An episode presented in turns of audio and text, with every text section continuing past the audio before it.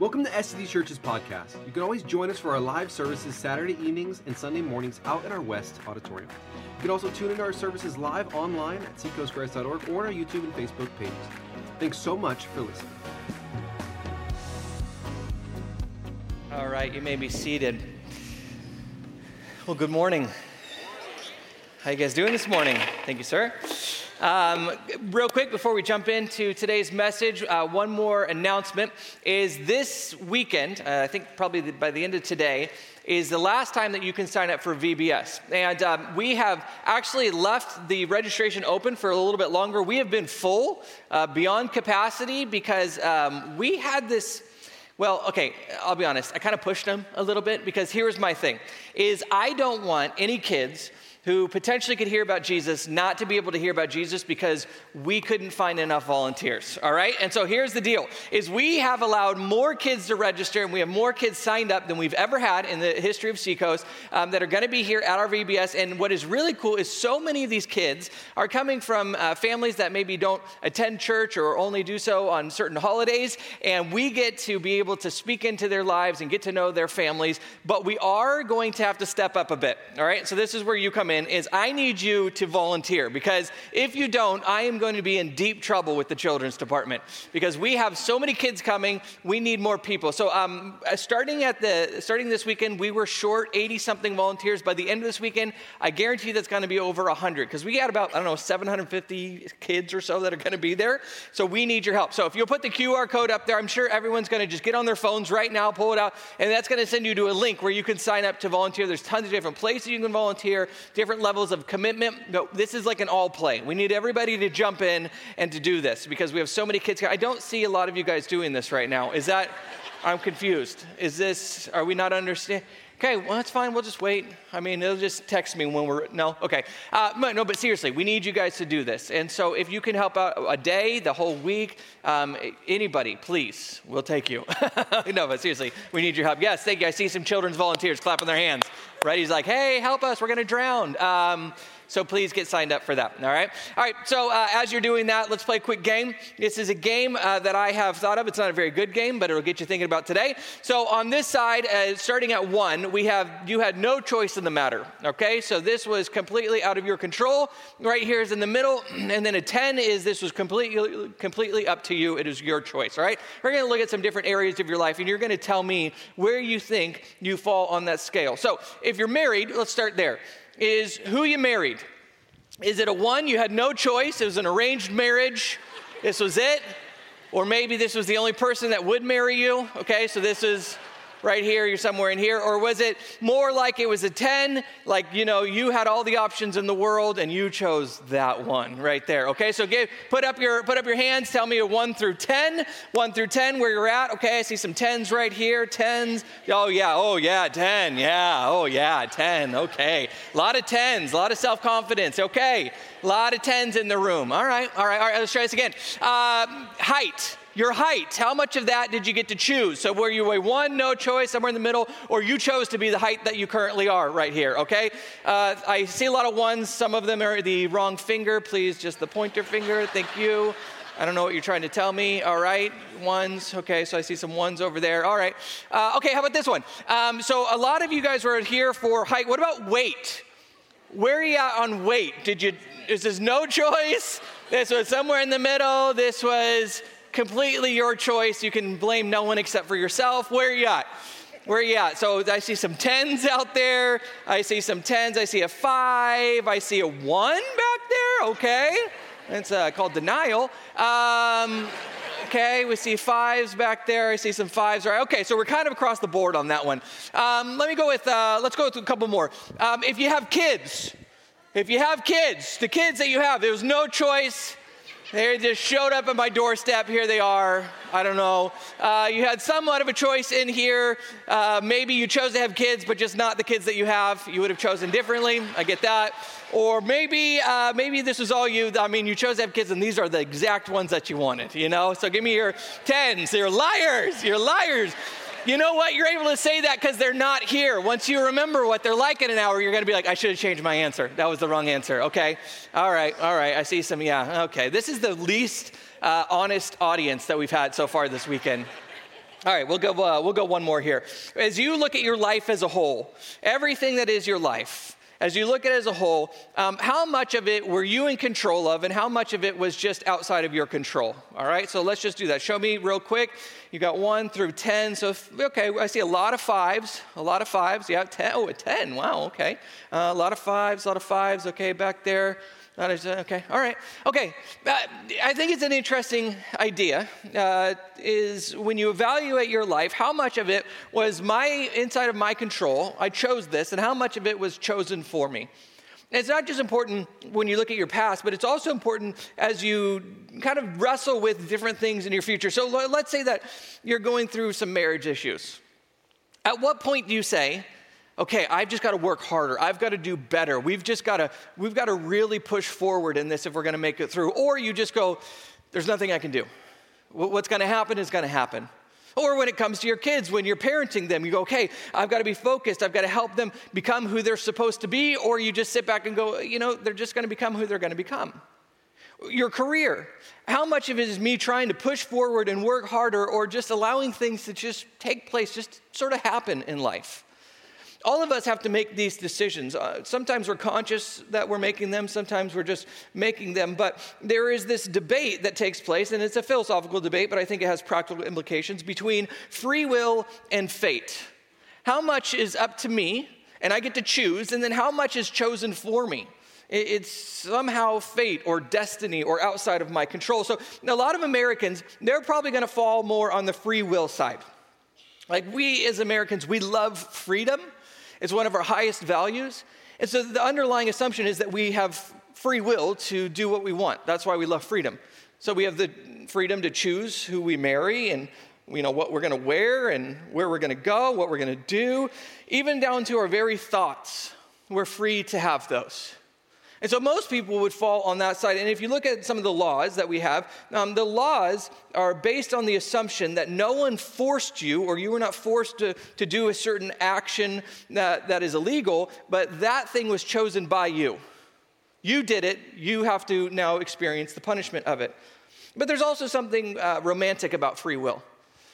Nobody wants to be married to someone who had no choice. It's really hard to have a relationship if they're like a robot, they're forced into it. There's no way to have love. It has to be something that you can choose to have or not have, choose to be in a relationship or not to be in a relationship. We've uh, leaned so much on the freedom and free will side that there's this new thing called manifesting. That we believe if you will focus your mind enough on something that somehow you are going to will that thing into existence. That's how much of control we have. It's not just control of what we do, but somehow control of the world around us. Here's the problem if we really are that free, like we have that sort of freedom to determine our future, we're in deep trouble because we will mess it up. Think about when you were 16. When you were 16, all the things that if you were in control of and you could decide for your life, how many of those would you now regret? A pretty high percentage of them.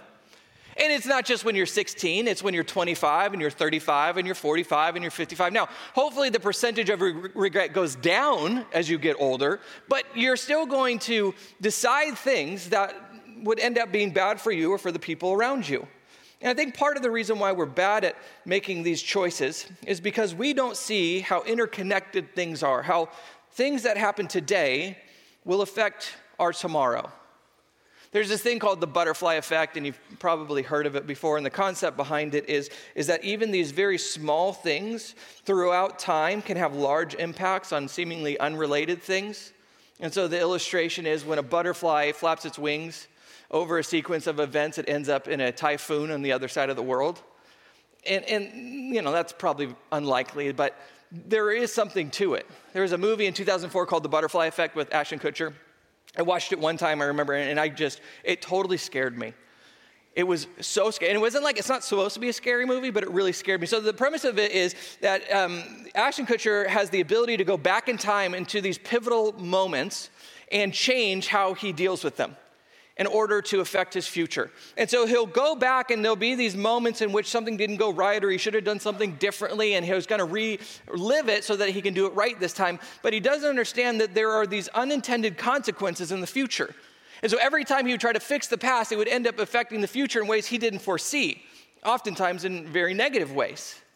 And I think that that's a really good insight into humanity is we don't see how today may affect tomorrow. Now, there's some obvious correlations, we know that, but there's a lot that we don't we're not privy to. And this is actually a defense if you get into philosophy, a philosophy of religion about why God may allow certain evil things to happen when we don't see a reason for them. It's because God has a much bigger perspective than we do on, on the world and on humanity and on time.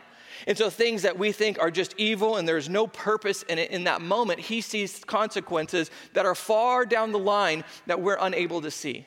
And so, he may have his reasons, even though we cannot understand what those reasons are. There's a new pastor uh, on staff, which you guys will meet soon, great guy, and he was a missionary for 11 years in Indonesia. And uh, he said the first time that he landed back in the States and they went to the grocery store, he and his wife, they walked in and were just paralyzed with fear because there was just too many choices. They weren't used to having to make all of these choices, so they ended up leaving because they, could, they couldn't even decide what they were supposed to buy. And it was unique to him, obviously, but uh, psychologists have begun to understand that when we have too much choice, it's bad for us. So, Barry Schwartz wrote a book called The Paradox of Choice, and in it he says that having too many choices is psychologically harmful. It causes us anxiety. And companies have learned this, by the way.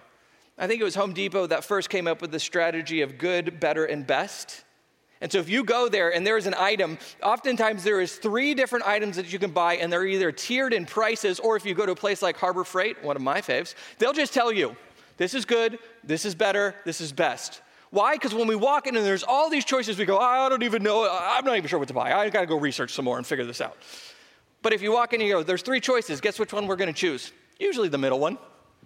I'll go, well, you know, I don't want to be like cocky and buy the expensive one, but I also don't want to be cheap and get it. So I'll go with the middle one and I get that. And They do that. You know they do that on purpose, right? You know that they, they're tricking us? You don't? Okay, fine. All right. See, if you think that either there is no God or there's a God that is indifferent to how we live and so we're free to make whatever choices we want, every day you should be paralyzed by the amount of choices that you have to make. Because every choice that you make can have an unintended outcome or consequence. And so you could be making what you think is a simple choice, but that choice could go one of two ways, and it could totally destroy or change your life if it's all up to us. I remember when I was in college, one of my professors was telling us a story about another student who went home for the holidays, and the whole family decided that they were going to go miniature golfing. And so they're driving as a family to go miniature golfing, and somebody runs a red light and unfortunately kills one of the children. And the mother could never forgive herself because it was her idea to go miniature golfing. See, when you have all of your choices, all the weight, all the responsibility on your shoulders that whatever you choose and the outcomes that is, even the simplest thing like, I'm just gonna go and have a great night out with my family, is now your fault. You are now accountable for that because it's your choice and you made the wrong choice. Now, other people may go to the other end of the spectrum. Um, this side would be fate or destiny. That whatever is going to happen is going to happen. It's outside of my control. It's somehow written in the stars. It's part of a cosmic plan. It's in my DNA. It's the hand that I was dealt. This has been a belief that goes back thousands of years. You remember the Greek myth of Oedipus, and the story is that there was a prophecy that this boy would grow up and one day kill his father and marry his mother. Very strange story. And no matter what they tried to do to avoid this happening, they couldn't. And eventually it came true. And the reason was because this is fate. You can't change your fate. This is destiny. Now, we may not believe like in fate or destiny like that, but we do have our own set of beliefs. So one is uh, called scientific determinism. And the idea is is that everything in the world is natural. That there's only the laws of physics. And so everything is just a series of cause and effects. It's like a domino starting at the beginning. And so everything, including you and I, operates according to the laws of physics. Even the thoughts that you have in your head are not your own. They're an illusion. We don't have free will. I think Richard Dawkins, uh, the famous atheist, says it, says it best. He says, DNA neither cares nor knows.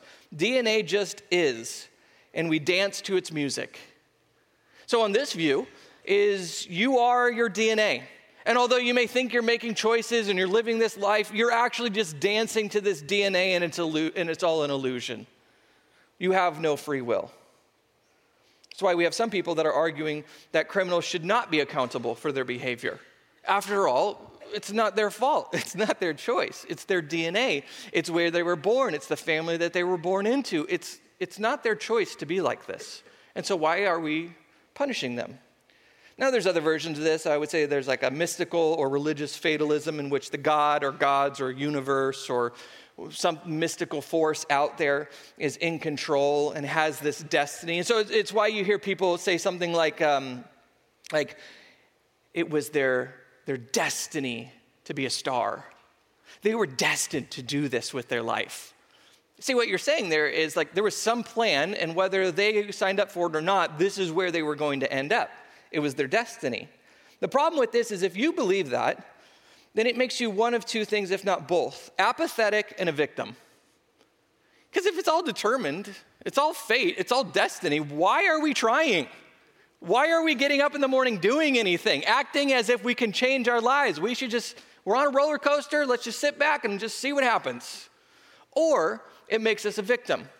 Well, the reason why things aren't going well is because of all of these outside forces.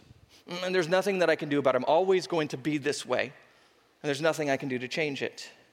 So, how, how do we as Christians think through this?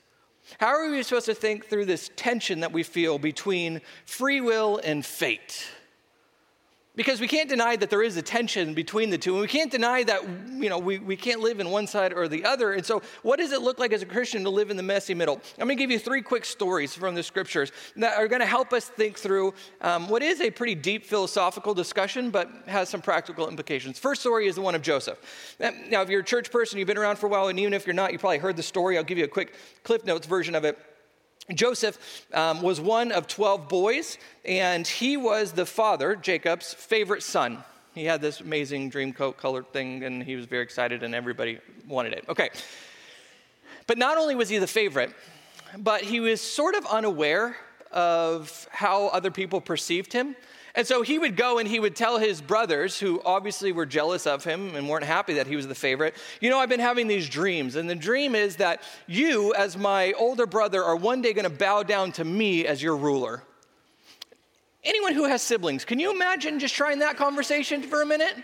I have a younger sister. I can just imagine how that would go. Chelsea, uh, one day you will bow down to me.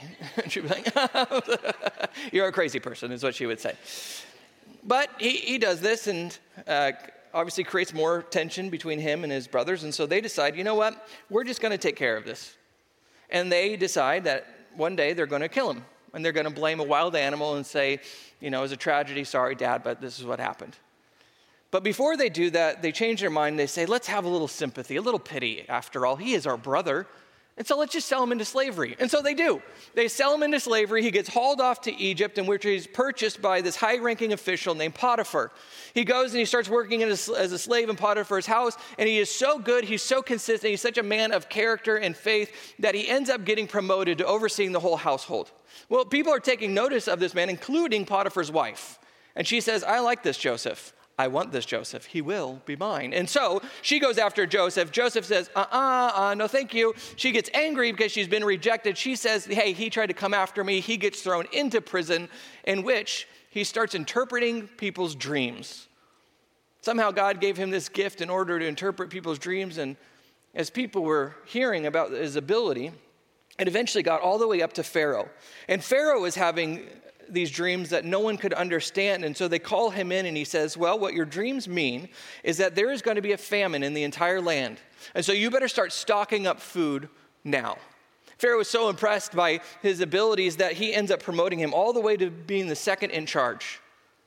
Well, as the famine hits, Jacob sends the rest of the boys into Egypt in order to get some food. And guess who is in charge of all the food? Joseph. But he was a teenager when they last saw him, and he's now he's a full grown man, and they don't recognize him, but he recognizes them. And so he starts messing with them a little bit. And he starts to see who they really are and their character and if they've changed at all. And eventually he tells them, if you want any of this grain, you need to go back home because there's not all your family is here. There's a younger brother that you're missing. Bring him back, and then we can talk about it. And so that kind of the end of the story is Joseph calls them into this one room. They're sitting down. He, he gets everybody out of the room, and he has this big reveal. Here's what he says. He says, "I am Joseph, your brother." You can just imagine the music like dun dun dun dun, you know, and the brothers are probably looking at each other like, "Okay, we're dead. You know, this is it. I'm pretty sure this is the end of the road for us." But then he says this. He says, "You intended to harm me." So it wasn't anyone who forced you. You can't blame anybody else for the choices that you've made. This is your choice. You chose to harm me. But then he says, But God intended it for good to accomplish what is now being done. Wait a minute. So, so we were free to make the choices that we did. And yet, even in that freedom, even in making the wrong decisions, God is still completely in control. And he is using that as a part of his plan. And he says this he says, What now is being done, the saving of many lives. And his plan ultimately is for our good. So there's that tension again. Is, am I free to make my own choices? Yeah. Is God in control of everything, all of my outcomes? Also, yes. And this is that tension that we have to live in. Is the tension between trusting God and taking responsibility. Trusting God and taking responsibility. So every time I speak, um, there's a lot of studying and a lot of prayer that goes into it. And as I think about the responsibility of public speaking as a pastor, um, I realize that I've been given an incredible opportunity. Not only do I get to preach to you God's word, and I get to preach in front of thousands of people. But there is this, there's this opportunity to not only change someone's life, but their eternity. And so, what I say to you could have that kind of impact. And so, that's a huge responsibility, one that a weight that I could really be crushed by if I think about it for too long. And yet, at the same time, I know that I can change no one's mind. Even if I do a great job, which I'm not saying happens very often, but even if it goes well, I know that the only way that you're going to change is if God intervenes in your life.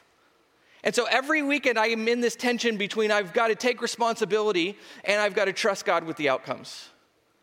Take responsibility, study hard, pray hard, prepare, and trust God with the outcomes. One of my favorite sayings, and I've said it for, for many years now, is my goal at the end of a weekend is to, to do my best and then take a nap. That's it.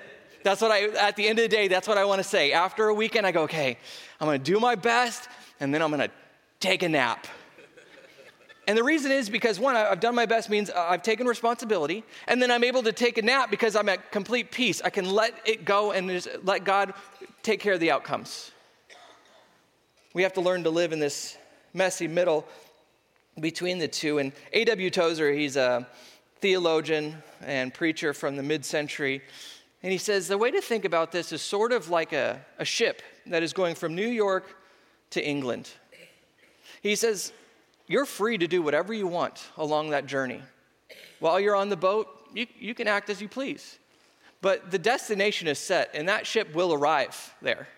He says that's kind of how life is. God is, is taking us to this destination, and there's nothing you can do to change that. And yet, you're also free to do what you want along that journey.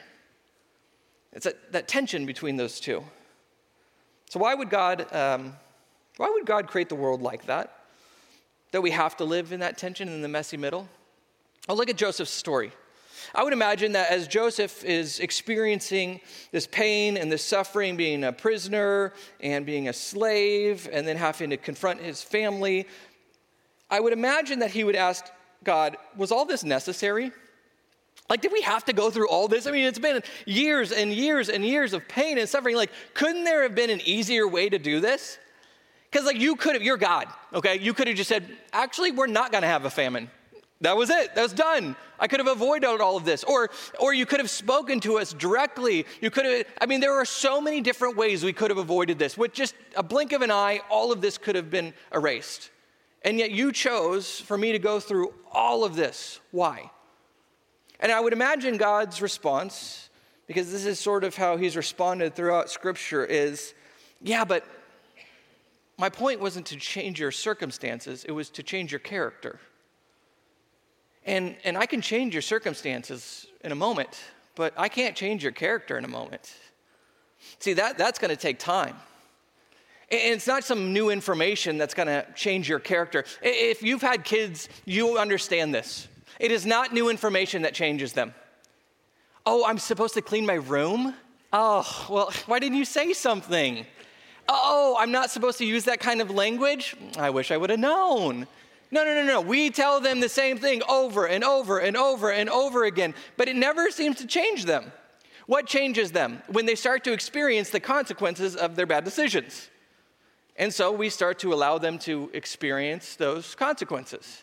The same thing is true of you and I. It's not new information that we need. It's not even a miraculous intervention. What we need is, is we need to experience the consequences of our decisions, both positive and negative, so that God can change not just our circumstances. He's not really interested in that most of the time. He wants to change us. And that's the way that He changes us. Next story is in Acts 17. The Apostle Paul, he gives this very famous speech in front of a bunch of Greek um, pagans, explaining to them that there is only one true God instead of this pantheon of gods. And he says something very interesting. Here's what he says He says, From one man he made all the nations, that they should inhabit the whole earth. And he marked out their appointed times in history and the boundaries of their lands. God did this so that they would seek him and perhaps reach out for him and find him, though he is not far from any one of us. So, hear what he is saying here. He's saying that where you are, and the gifts and the abilities and the opportunities, the relationships, the time, the place, all of that is not an accident. That God, before the creation of the world, He looked into the future and He said, I'm going to put you right there. And I'm going to give you all of these gifts and resources and opportunities for a very specific reason. The first reason is so that you can know me. This is actually one of the verses that, believe it or not, um, changed the trajectory of my life. As I wrestled with this, especially at a, in a season in my life when I was trying to decide what I was going to do with my future, I was in my mid 20s, and I've shared the story before of whether I was going to do ministry or business.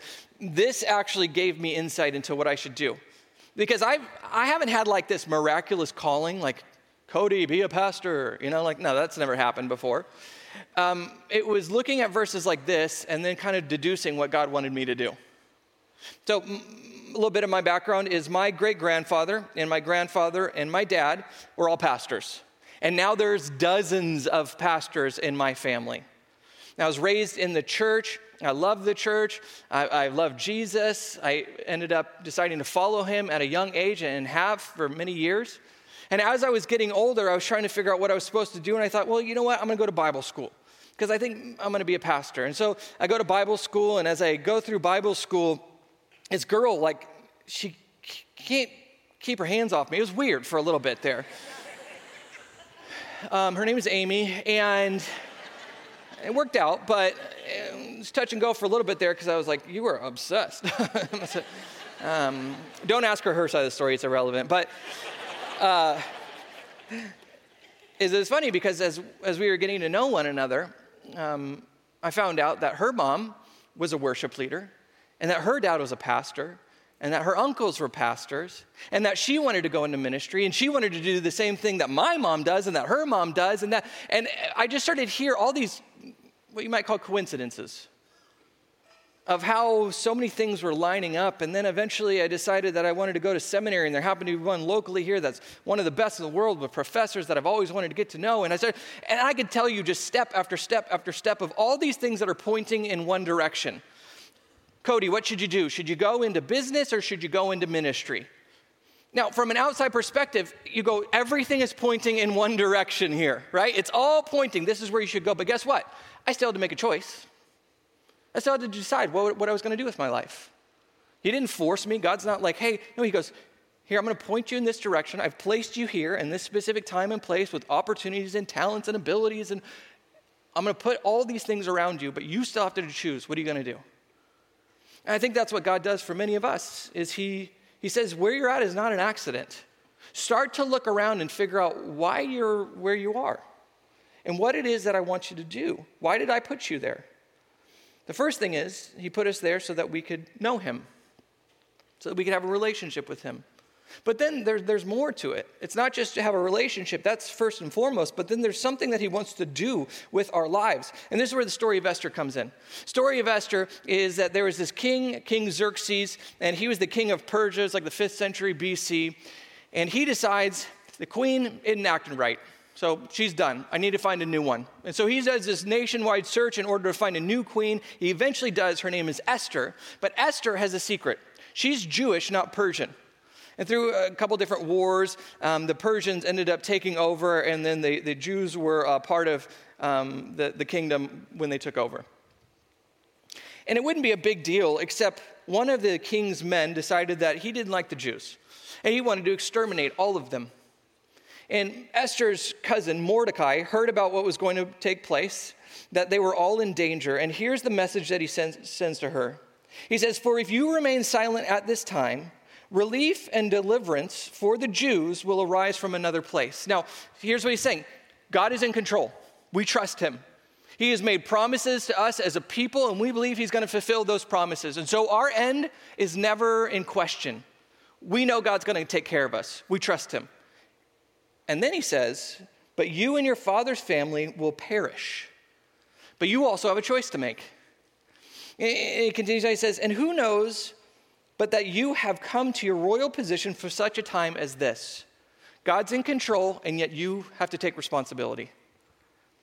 That He placed you at this specific time and place with those influences so that you could be a part of what He's doing in the world. God's plan is always going to come through.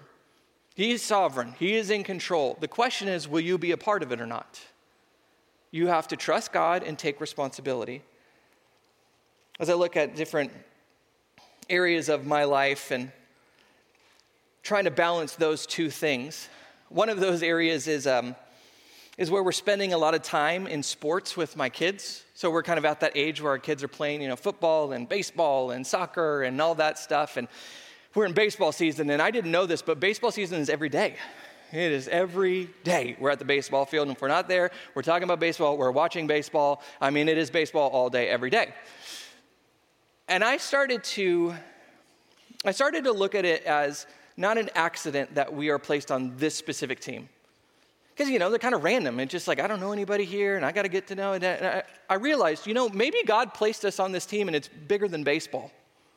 Maybe we're placed on this team and so that we could get to know some people that we would never interact with in life. We're totally kind of random people, and yet here we are placed together. Maybe that's not an accident. Maybe God put me here in order to do something. I don't know what that is. It could be something as simple as they have a really bad taste in their mouth when it comes to Christianity, and I'm just going to show them something a little bit different. Or maybe it's going as far as introducing them to Christ. I don't know what it is, but here's what I need to know and I need to believe is I have a responsibility there.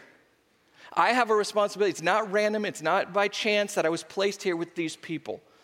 And so every time that I have an interaction, I go, okay, God, what do you want me to do? It's not a coincidence that I'm here with them. What is it that you're trying to accomplish through me? And this is true of everybody.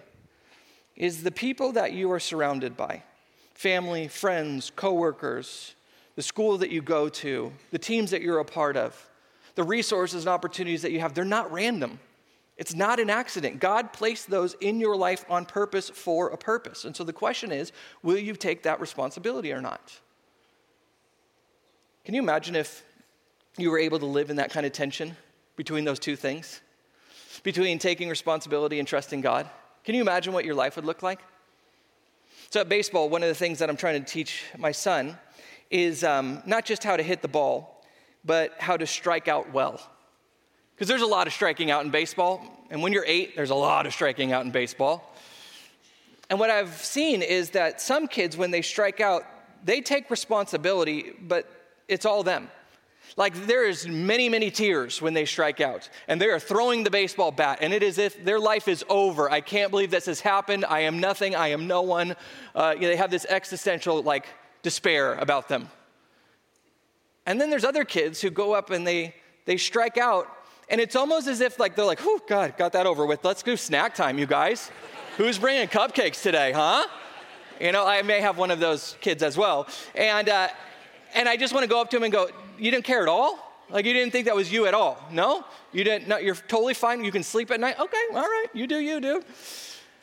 What I'm trying to teach my kids is to take responsibility, do your best, practice hard, stay focused. And then once you've done that, then just be okay with the outcomes. You strike out, that's okay, dude. God loves you, I love you, your identity is not found in this, you're fine. And so I want there to be a smile on your face once you've done those two things. And I think that's what it means to be a Christ follower. Is we get up every day and we take responsibility. We are not victims, we are not apathetic. We get up and we go, I cannot believe God is going to use me today. This is amazing. And we are full of passion and purpose, and we are ready to see God work and move in, in and around us. And yet, at the end of the day, no matter what happens, we can lay down in our bed and go, ah, I'm at peace because you've got the outcomes. I took responsibility. I did what you wanted me to do. And now it's up to you. God, you're going to do what you're going to do. And so I just want to do my part. And so all of us are called to live in this messy middle the tension between trusting God and taking responsibility. Let's pray. Lord, we love you. We thank you for being so good to us and um, allowing us to be a part of what you are doing in the world and in our lives. Um, Lord, you somehow trust us with some pretty incredible gifts and resources and opportunities. As I think about my own life and my family, um, it is pretty incredible that you would allow me to influence them in, in this kind of way. And Lord, at the end of the day, I trust you. I want to do everything that you've called me to do. I want to become the person that you've called me to be. And yet I trust the outcomes of my life to you. And so with that, I find incredible peace. I thank you. Same we pray. Amen. All right, we guys stand with me. Thank you for being here this weekend. Please sign up for VBS. We need you, we need you, we need you. Other than that, we will see you next week. God bless. We hope you enjoyed this message, and remember, we also have live services out in our West Auditorium on Saturday evenings and Sunday mornings. Or you can always join us live online at seacoastgrace.org or on our YouTube and Facebook pages to hear these messages in real time.